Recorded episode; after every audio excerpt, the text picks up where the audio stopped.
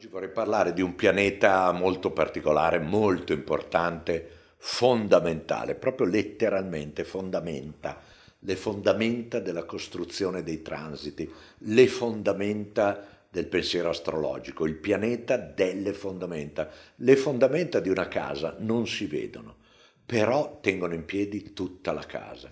Questo pianeta è Plutone. Plutone è come dire le fondamenta di una casa non si vedono. Noi siamo abituati a dire che bella casa perché vediamo i balconi, vediamo i fiori sul balcone, vediamo il colore della parete esterna, ma che bella quella casa eh, con quell'azzurro così vivo eh, e vicino c'è quell'altra rosso Venezia. Dove siamo? Siamo in Olanda, che bella quella casa. Sì, ma quello che tiene sulla casa sono le fondamenta e Plutone è il pianeta delle fondamenta. Così vale anche per i transiti astrologici. Quando noi valutiamo una situazione astrologica individuale o di un segno, tenete conto che l'astrologia del segno è sempre molto vaga, vaga, cioè vuol dire approssimativa, eh, vicina al vero ma non è il vero l'astrologia perfetta è quella proprio che guarda il tema natale, sia nell'astrologia individuale seria del tema natale,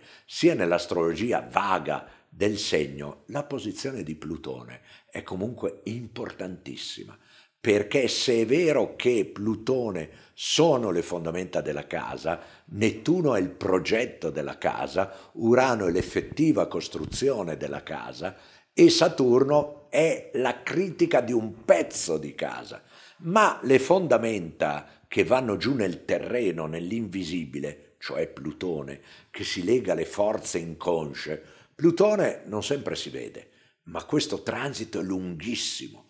Plutone verso un punto del tema natale dura anche due anni, un transito di Plutone. In particolare diciamo subito che adesso, in questo momento, in questo 2021 e nel 2022 saranno sensibili al transito di Plutone i nati, quelli che hanno un pianeta tra i 26 e i 28 gradi di un segno. In particolare l'ariete, il cancro e lo stesso capricorno e la bilancia che questi segni che hanno un sole tra i 26 e i 28 gradi vuol dire l'ariete nato tra il 16 e il eh, 19 di aprile, la bilancia nata all'incirca eh, tra il 18 e il 20 di mh, mm, ottobre, hanno a che fare, avranno a che fare in questi due anni con la quadratura di Plutone, così come avrà a che fare, avranno a che fare con l'opposizione di Plutone quelli che hanno il Sole o altri pianeti nel cancro, quindi i nati sostanzialmente tra il 18 e il 21 luglio.